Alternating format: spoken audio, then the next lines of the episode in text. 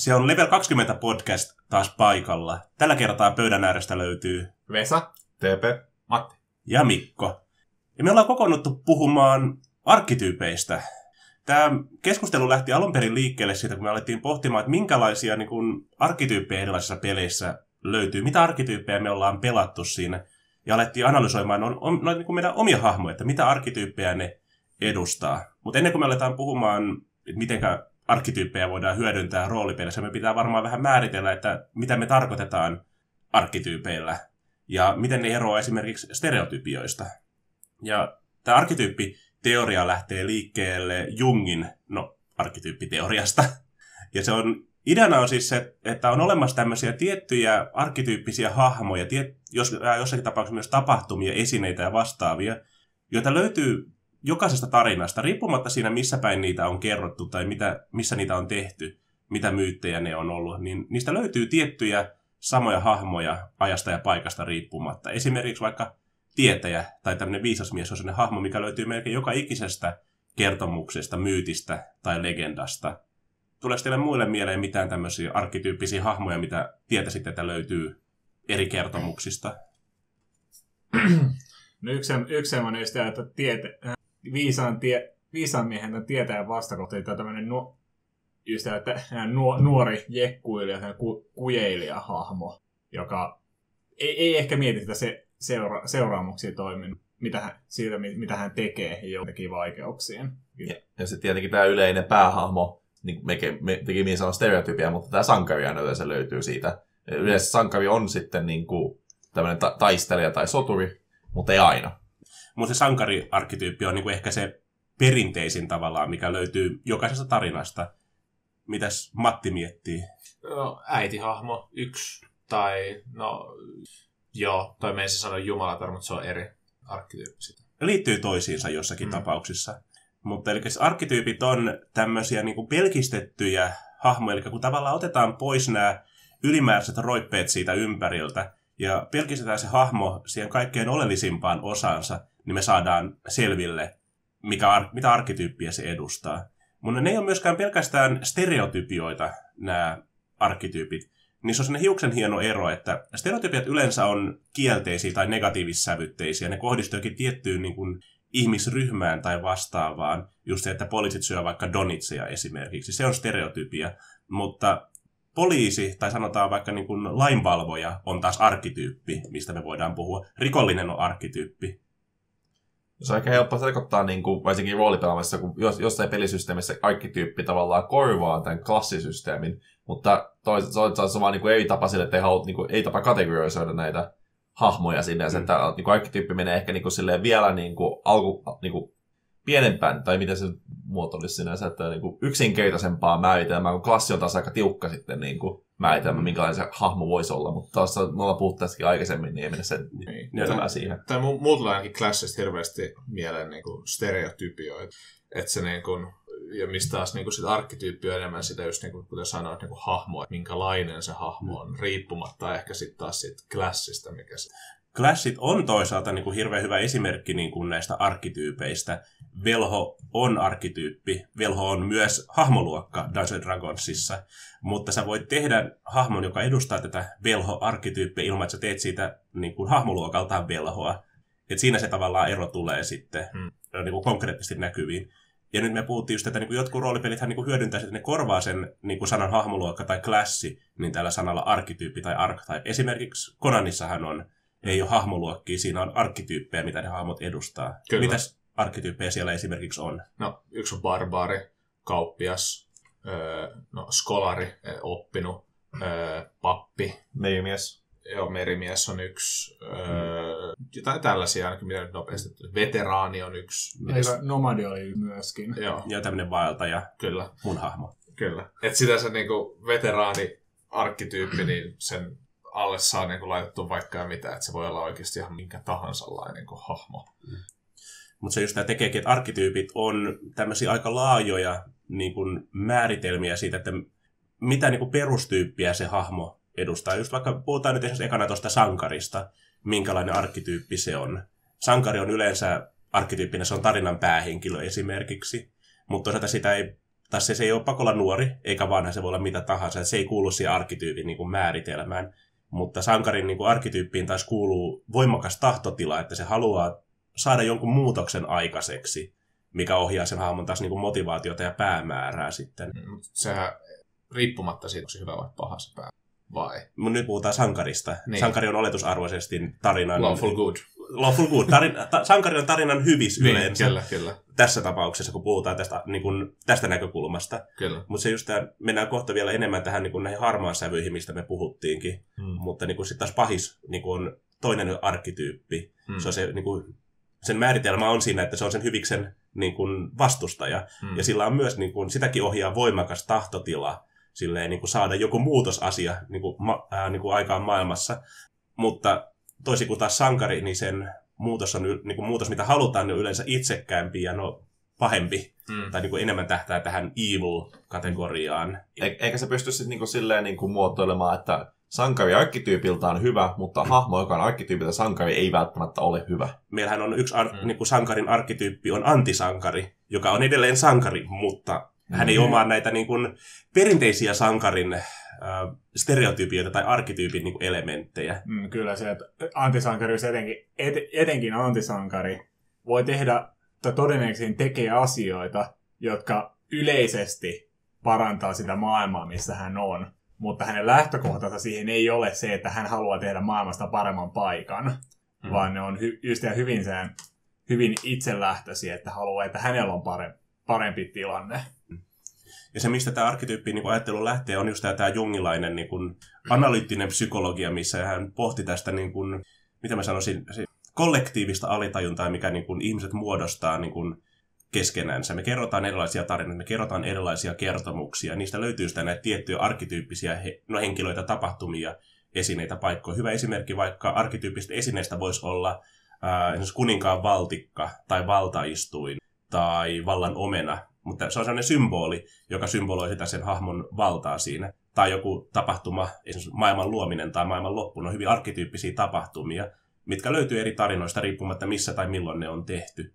Mutta tämän meidän podcastin puitteissa me puhutaan nyt nimenomaan hahmoista, eli minkälaisia niin kuin arkkityyppisiä hahmoja eri kertomuksista löytyy. Ja vaikka että arkkityyppissä on hyvin keskeistä se tavalla, että, että monet tunnistaa nämä niin kuin sinänsä, jos lähdet kuvailemaan hahmoa sinänsä, että sillä on valkoinen parta ja se on hyvin vanha tälleen. Että tunnistaa, että tämä olisi tämmöinen niin kuin viisaan miehen arkkityyppi, mutta sä et välttämättä tietoisesti tätä ole, että aha, tämä on se viisas mies. Vaan sinänsä, että sä alitaitoisesti muodostat sen mielipiteen siitä hahmosta, että okei, tätä kannattaa kuunnella ehkä. Mm. O, joo, ja tämä onkin tavallaan se arkkityyppiteorian niin kuin hyödyntäminen roolipeleissä sen, se niin kuin suurin rikkaus. Siinä me ollaan altistuttu kaikenlaisille arkkityypeille meidän niin kuin ensimmäisestä elokuvasta, ensimmäisestä niin kuin lasten iltasadusta lähtien. Koska jos näitä niin kuin, arkkityyppejä löytyy kaikista tarinoista. Kaikki arkkityypit ei löydy jokaisesta tarinasta, mutta jokaisesta tarinasta löytyy joku arkkityyppi. T P jossakin vaiheessa sanoikin hyvin silleen, että niin kuin, arkkityypit on jonkun verran kulttuurisidonnaisia. Silleen, että niin kuin, äh, esimerkiksi tämä vaikka viisaamiehen arkkityyppi löytyy jokaisesta niin kuin, kulttuurista, mutta se on vähän erilainen, hiukan erinäköinen. Sen luonteenpiirteet eroaa jossakin väärin. Meillä on äh, esimerkiksi hyvä arkkityyppi. Esimerkki tästä viisasta miehestä, niin kuin meillä on Kalevalassa Väinämöinen, meillä on kuningas Arturin tarinoissa Merliini. Molemmat on viisaita miehiä, edustaa tätä arkkityyppiä aika hyvin, mutta ne on ihan erilaisia hahmoja kumminkin. Eli se arkkityypin ideana ei ole myöskään määritellä sitä hahmoa, että sun on pakko olla heti tämmöinen tietynlainen näihin niin kuin kulisseihin tai näihin niin kuin raameihin asetettu ää, valmis palikka. Mutta se antaa vähän ideaa siitä, että minkälainen se hahmo on. Ja koska just me tiedostetaan alitajuisesti jo näitä arkkityyppejä, me ollaan nähty niitä niin monta kertaa, niin hyödyntämällä tätä, niin pelijohtajan on helpompi esitellä uusia hahmoja pelaajille. Toista pelaajien on myös helpompi samaistua niihin hahmoihin, koska ne tietää, että hei, tässä on jotakin tuttua, mä oon nähnyt aikaisemmin tämän, mä oon kuullut tästä tyypistä niin kuin jonkun tarinan aikaisemmin jossakin muualla. Ja vastaavasti pelaajat voi myös hyödyntää sitä niin kuin jossakin määrin omien hahmojensa suunnittelemiseen, kun ne miettii, että kuka tämä hahmo on, miksi se on, mitä se haluaa ja mitä se tekee. Ja tärkeää siinä, niin kun puhutaan hahmoista ja niin, niihin liittyvistä arkkityypeistä, on se, että hahmolla voi olla monta arkkityyppiä, mutta yleensä niin sillä on semmoinen yksi semmoinen vaikuttavin tai semmoinen pääarkkityyppi, mikä niin kuin tavallaan dominoi sen muita, muita niin kuin ominaisuuksia. Että sinänsä, että hahmot ei ole sinänsä, että se on pelkkä velho, että ei sinänsä ole mustavalkoinen, vaan on yleensä pikkasen sitten niin kuin vähän harmaan puoleisia, että niitä löytyy sitten niin kuin muitakin ominaisuuksia, mitkä osuu sitten muihin arkkityyppeihin. Ja se luo niin kuin sitten taas sitä rikkaamaan hahmon. Kyllä, ja mitä just Jungikin teoriassa sanoi, että, se, että, niinku ne, että ne ei ole niinku kiveen hakattuja välttämättä ne niinku arkkityyt. Että ne ei ole silleen, niinku, että, että jos sulla on niinku just tämä viisas mies tai äitihahmo tai tämmöinen välittäjähahmo, niin se ei ole aina se tietynlainen, että siinä saattaa blendaantua montaa eri muutakin niinku arkkityyppiä keskenään. Mutta siellä on kuitenkin jotakin niinku sellaisia pääpiirteitä aina on olemassa, ja niitä tulee minun mielestäni pakosti olemaan. Kyllä, ja, ja to, toinen semmoinen, että tämä on nyt vaan oma henkilökohtainen mielipiteinen. Mun mielestä tuo arkkityyppi voi myös vaihtua, ja jos on isompi se pidempi vä, a, aika, aikaväli seikkailussa. Ja voi tullakin, että just se, mistä on lähdetty arkkityyppinen, sanotaan nyt se, mitä sanoisin just tästä soturi, soturihaamo, niin siitä tuleekin sitten seikkailun edetessä, tuleekin just tästä, no, tämä usein mainittu viisas mies. Loppupeleissä. Mä oon eri mieltä. Hahmon rooli voi vaihtua niin kuin kampanjan tai seikkailun tai sen tarinan aikana, mutta sen arkkityyppi todennäköisesti taas pysyy. Se on enemmän tämmöinen niin kuin sisäsyntyneen, niin kuin se hahmo on rakennettu niin kuin elementti. Et se hahmo on arkkityypiltään vaikka viisas mies, ja se opettaa, mutta se voi olla ensimmäisessä osassa niin kuin kertomusta, sen rooli voi olla niin kuin soturi. Se on niin kuin fyysisesti enemmän läsnä siellä niin kuin taistelukentällä. Kun taas myöhemmin sen niin hahmon arkkityyppi edelleen pysyy viisana miehenä tai tämmöisenä tietäjänä, mutta sitten tuleekin opettaja, mentorihahmo, jolloin se siirtyy, siirtyy pois siitä niin kuin taistelukentän keskeltä. No siis just, just sitä, mitä mä sanoin, että niitä voi niin blendaantua ja niitä voi ehkä vaihtua. Että silleen, että jos yksi, yksi oli tota, Jungilla ja näistä oli outlaw, oli yksi niin rikollinen tai tämmöinen niin ulkopuolinen. ulkopuolinen. Ei nyt välttämättä lainsuojaton, mutta kuitenkin, niin sillä oli y- yhtenä niin kuin, äh, drivina tai niin kuin haluna oli kosto. Ja mitä sitten, kun, sit, kun se hahmo saakin sen koston, niin kun se niin kuin tehtyy, se saa kostettua vaikka sen perheen, kun, ihan mitä tahansa kostettua, niin mitä sitten? Että mitä, sit se saattaa vaihtua sit sen jälkeen sinänsä se arkkityypin alla se sen halu, että mitä se seuraavaksi haluaa mm. tehdä. Haluatko se vaikka niin kun, alkaa niin kun se, yhtäkkiä se haluaa, haluaa välittää ja auttaa ihmisistä ja tälleen, että se saattaa vaihtua siinä ja pysyykö ne sitten loppujen lopuksi ne arkkityypin muut palat sen niin kun alla samana? Arkkityypit on nimenomaan näitä isoja yläkategorioita, minkä alla löytyy monta erilaista niin kun vaihtoehtoa, miten sitä hahmoa niin kun voidaan miettiä. Esimerkiksi mennään taas Dungeon Dragonsiin, Pathfinderiin ja hänen hahmoluokkapohjaisiin systeemiin. Meillä on arkkityyppi, soturi.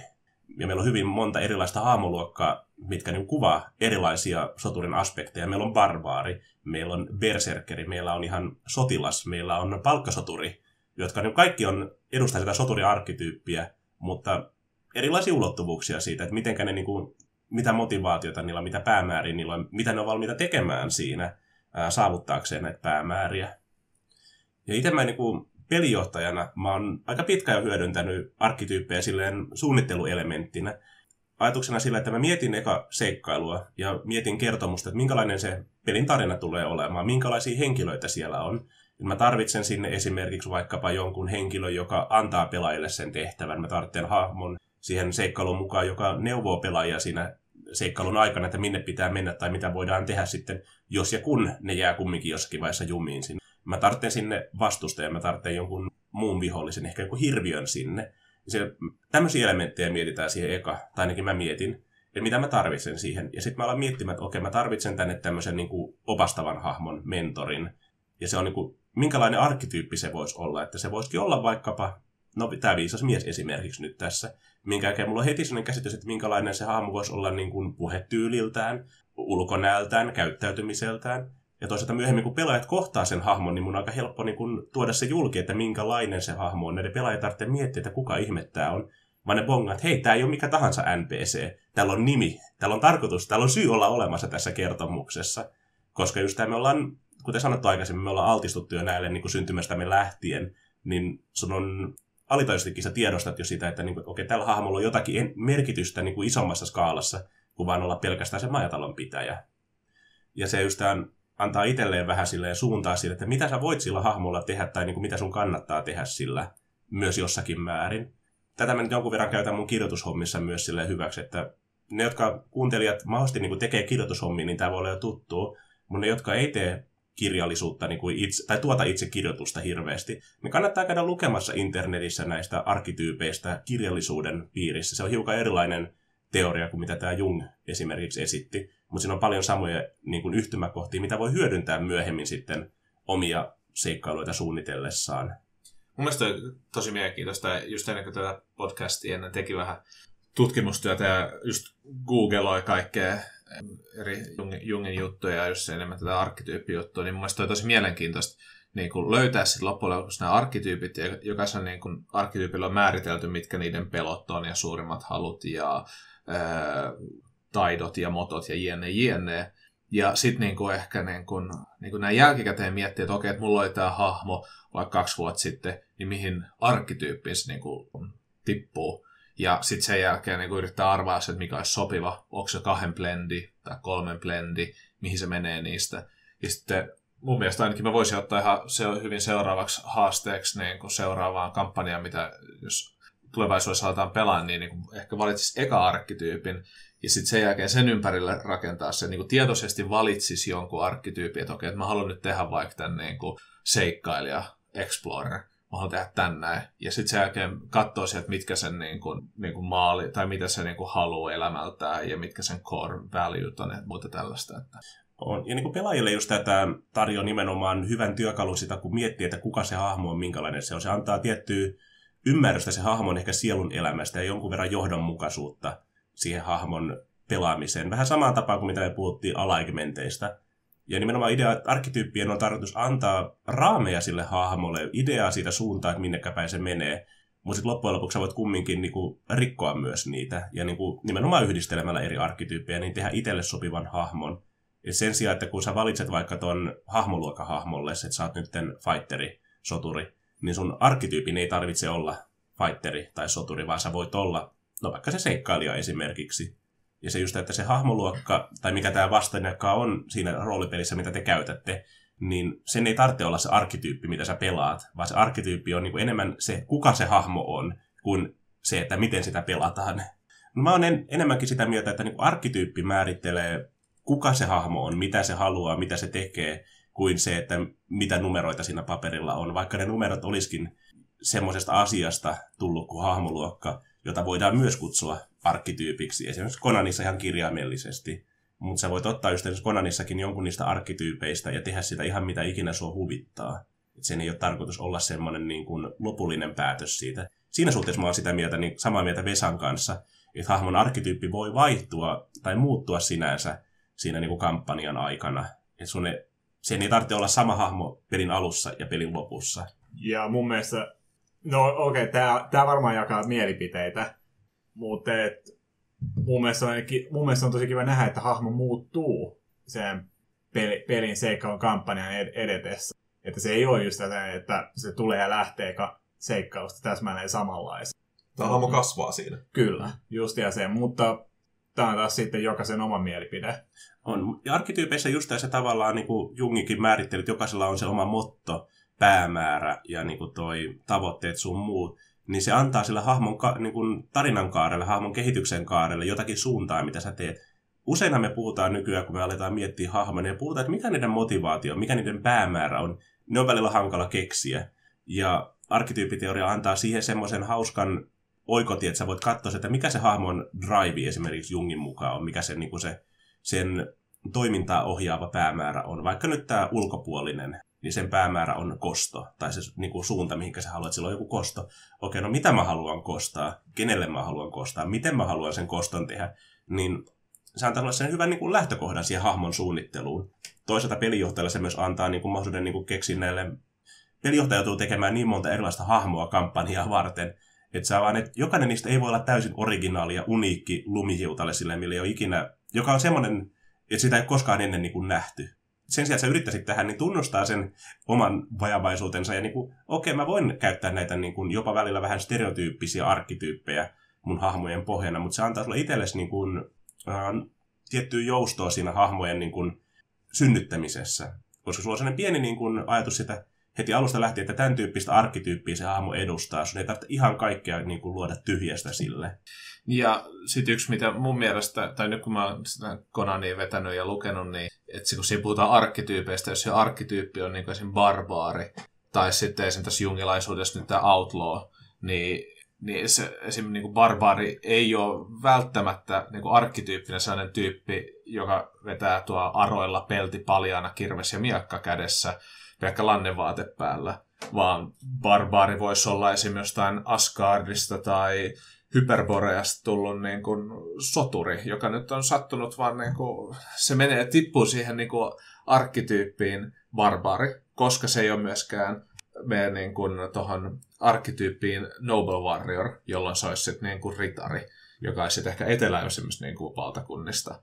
Niin se voi olla niin kuin esimerkiksi niin kuin The Barbari, niin kuin Conan maailmassa olisi niin kuin esimerkiksi viikinki tai joku siltä, siltä niin kuin sen tapainen soturi. Mm. Et se niin kuin, ja sitten Outlaw, se ei ole välttämättä mikään gunslinger, mikä mun yhäkin nopea tulee mieleen, jos puhutaan niin kuin lain suojattomista, niin mun tulee heti mieleen joku tai tai länkkäreistä, länkkäreistä joku mm. sellainen tai tai tai etsi, kyllä etsitä kuulutettu tyyppi, pilitekijä tai vastaava tällainen, vaan Outlaw voi olla ihan mitä tahansa. Ihan sama, se voi olla vaikka joku luokanopettaja tai joku muskarivetäjä tai en mä tiedä. Keksikää itse. Mitä sinänsä tuossa mun mielestä voi mennä originelliksi sinänsä se, että sillä niinku tosi obscureksi kanssa se, että, niinku, että se on se arkkityyppi ja sitten keksit sillä niinku joku tosi erikoisen sinänsä se, että mikä sä sit oikeassa elämässä on. Arkkityyppejä saa rikkoa. Kyllä. Ja ehkä myöskin jollain tasolla pitää rikkoa. Mm. Se, että ää, no se, että mun mielestä että sulla, sulla voi olla esimerkiksi kolme hahmoa, joiden arkkityyppi on kaikilla sama. Mutta miten sä luot sen siitä arkkityypistä eteenpäin ja miten sä esität sen pelaajille, niin se on se, mikä tekee niistä erilaisia. Että se, että, että vaikka sulla olisikin kolme viisasta miestä, ei mihinkään viitaten, hmm. niin niistä, että sulla on kolme erilaista viisasta mie- miestä, vaikka ihan vaan, että mistä ne on viisaita, niin tekee niistä ja sen, että miten ne erottuu toisistaan mu- maailmassa ja mikä hmm. tekee niistä muista. Mutta sitäkin arkkityyppiä voi melkein pelkästään Mikko ottaa tämä viisas mies, niin yleensä niinku, sulla on se stereotypia, että se on vanha. Mutta viis, just niin kuin Mikko toi aikaisemmin, että se voi olla myöskin niinku nuori soturi vaikka. Että se voi silti olla tämä viisas mies arkkityyppi, mutta se ei välttämättä tarvitse osua niihin sun alkuolettamuksiin siitä kuitenkaan. On, ja se just tämä, mitä Vesa sanoi tuossa, että se voi niinku olla viisas mies, mutta se viisaus on vaikkapa taistelukokemusta, hmm. minkä takia se ei olekaan tämmöinen samanlainen viisas mies kuin Väinämöinen tai Merlin, jotka oli taas tämmöisiä niin kuin tiedontietäjiä, jotka tietää näitä niin kuin salattua tietoa keijukaisista ja niin kuin maailman luomisesta ja taikuudesta. Ja mun mielestä niin kuin sille arkkityypitkin on niin kuin tavallaan kuitenkin pohjimmiltaan ihmisen yritys lokeroida asioita. Ihmisellä, ihmisellä tuntuu mm. olevan aina tarve lokeroida asioita sinänsä, että sitä on helppi käsitellä sitten. Mutta harvat osuu näihin lokeroihin, niin sitten aina luoda vähän pienempiä pienempiä lokeroita. Että yksi yritys, niin kuin voi sanoa, että sulla on niin kuin, niin kuin perinteisesti vaikka suoma, niin kuin lokero suomalainen. Sillä sinänsä, mutta sitten niin kai, sit sä voit luoda siihen semmoisia tiettyjä aspekteja. Mutta harva sanoo, tunnistautuu niihin, niin sitten luot pienempiä aspekteja. Okei, että sulla on niin helsinkiläinen vaikka, mutta kaikki ei osu siihenkään lokeroon. Niin luot aina pienempiä pienempiä lokeroita. Mutta jos se tuodaan niin esimerkiksi roolipelimaailmaan, niin pienempi lokero on taas niin kuin, on tää hahmoluokka. Mutta kaikki ei osu siihenkään lokeroon, sitten tulee tämä pienempi lokero, mikä on ehkä sitä arkkityyppi. Ja harvat osuu siihenkään täydellisesti sinänsä. Sitten niin hahmot voi kulua moneen näihin pieniin lokeroihin. On, ja sitten no viitekehykset on vielä luku sinänsä silleen justiinsa, että niinku, esimerkiksi suomalaisena niinku, ihmisenä tässä, niin mun viitekehyksiä, mihin mä kuulun, niin on, että mä oon äh, kirkon työntekijä, mä olen mies, mä oon nörtti, että tällä tavalla. Mutta just tämä, niinku, mikä se mun arkkityyppi taas sitten on, kuka tietää, todennäköisesti, todennäköisesti ei kukaan. Joo, lopputiivistyksenä arkkityypeistä ja niiden hyväksikäytöstä roolipeleissä on se, että ne antaa hyvää suuntaviivaa pelijohtajille ja pelaajille siitä, mitä sä voit tehdä tai mitkä sun lähtökohdat voi olla sille hahmolle. On sitten niin kuin pelaajahahmo tai pelinjohtajan luoma ei-pelaajahahmo. Mutta niiden ei tarvitse olla niin rajoittavia tekijöitä kuin esimerkiksi hahmoluokan, koska mitä mä varmaan tuossa aikaisemmin sanoinkin jo sanon uudelleen, koska se on mun mielestä tärkein pointti on se, että arkkityypit määrittää niitä hahmoja paljon enemmän kuin hahmon, hahmoluokka tai se klassi, mitä se edustaa. Mutta sä voit niin kuin, tehdä ihan mitä ikinä haluatkaan, rikkoa niitä arkkityyppejä, yhdistellä niitä vapaasti ja niin kuin, tehdä siitä hahmosta just sen näköisen kuin mitä sä haluat pelata. Ja se on se seuraavaksi, mitä me aiotaan tehdä tässä. Me ollaan tuossa keskusteltu vähän näistä arkkityypeistä muutenkin. Me vari, äh, valittiin kaksi arkkityyppiä tuosta Jungin teoriasta ja jokainen meistä neljästä nyt on tehnyt yhden niin kuin esimerkkihahmon sen arkkityypin perusteella. Me halutaan nyt tällä osoittaa, että niin kuin, miten sitä voi hyödyntää, kuinka monipuolinen työkalu tämä voi olla oikein käytettynä. Ja meidän ensimmäinen arkkityyppi oli toi luoja-arkkityyppi, eli creator englanniksi. Ja settingiksi me valittiin skifi. Ja Matti siellä pyörii jo tuolissaan siihen malliin, että niin kun, haluatko sä kertoa ekana, minkälainen sun hahmo on, kun sä käytit lähtökohtana tätä luoja-arkkityyppiä skifi-settingissä? No, mulla, siis kun tämä luoja on myöskin sama niin kuin artisti tai niin kuin, taiteilija myöskin, voi, voi olla siinä samassa myöskin luoja ja taiteilija, niin mä en saanut mitenkään päästäni pois, että tota, se täytyy olla viulusoittaja. Ja se on avaruusviulusoittaja, jos tarkkoja ollaan. Ja sen nimi on Erik Zahan, kahdella N:llä. Tieteet tietää. Ja Erik K:lla, ei C:llä. Ja sit, tää nyt on, tälle on niinku klassille ei ole mitään väliä, mutta siis tää on, mä, tää haluaa tulla maailman parhaaksi viulunsoittajaksi totta kai. Ja tää pelkää kriti, kri, niinku kriitikoita ja niiden luomaa painetta. Tää on ehkä tää mun, mun ajatus tästä. Oliko sulla mielessä jotakin niinku tiettyä pelimaailmaa tai pelisysteemiä, missä sä halusit ehkä toteuttaa ton? No, ei vä- no en mä tiedä, Rogue Traderin saattaisi sopia ihan hyvin, koska se sopisi niinku siihen niinku ehkä sellaiseen pömpöysimenoon, mitä siellä on niinku hovissa ja muualla. Että se voisi olla jotain hoviviulun soittajia ja muuta. Hovimuusikko. Kyllä, hovimuusikko on aika hyvä. No, siitä lähtee. Tepe. Joo. Mä mietin tämmöistä Klasius Simmer-nimistä hahmoa, että olisi niinku, niinku vähän erilaisessa pyromaani. Että se niinku näkee taidetta tulessa. Että, niinku, et kaik, kaik, että vain tuli voi olla taidetta. Ja sinänsä se niinku näkee maailman siinä, että mikään ei kestä, että niinku aina kun sanotaan tulee, sit se palaa kirkkaasti ja se taide on just siinä hetkessä. Mutta sitten se katoo ja sitten se niinku joutuu etsiä vähän niinku uuden kohteen. Se on hyvin impulsiivinen opportunisti olisi. Ja siis se niinku näkee myöskin sinänsä, että vain hän tietää, mitä se taide oikeasti on. Ja niinku tosi vähän niinku se egoisti siinä mielessä. Pitääkö niinku, niinku polttaminen aina niinku skaalautua, että pitää aina polttaa jotain isompaa? Ei, ei, mutta siis niinku, sinänsä, että niinku kaikki, kaikki, mikä on, ei kaikki mikä on tulessa on taidetta, mutta sinänsä, että niinku on, on se, että tämä näyttäisi hyvältä, kun se meistä tulee. Et se on niinku okay. Sinänsä, että, mutta se ei ole myöskään paljastunut, kun tietää, että tämä yhteiskunta ei salli sitä. Niin, että aina kukaan ei ymmärrä hänen tätä taidetta. Niin. Ja, mutta hän, se vain tietää, että hän on kuitenkin sit se, joka niin tietää, mitä se taide on. Okay. Kaikki muut on vaan väärässä. Ja tämä on jännä, itse asiassa mä taisin just, että koska tuon niinku luojan nimenomaan taiteilijan näkökulmasta, siis se niinku suurin pelko ja suurin heikkous on se, se että se ei siedä kritiikkiä mm. ja että muut ei ymmärrä sitä niinku hänen taidettansa. Niin. Se on jännä, se yhdistää teidän hahmoja mun mielestä aika mm. vahvasti. Ja sitten se ei sitäkin halua paljastua, että se niinku aina menee, ei öisin salaa, mutta aina kun se niinku, sa, niinku, heti kun näkee tilaisuuden, niin sitten käsittyy tulee se, yeah. Mikä se onkaan. Oli Mik... sitten ihminen tai sitten talo tai rakennus. Kunhan se palaa. Niin. Mennä saa auttaa yleensä. Mitäs Vesa on saanut aikaiseksi? Mä menin tämän vähän tiete- tieteellisempää suuntaan, eli kybertohtori, tohtori Genome, jonka me, vähän, tämän, vähän tämmöisen hullu, hullu tiedemies akselilla, että hän, hänen mielestään täydellisyys tulee, kun liha ja kone yhdistyy.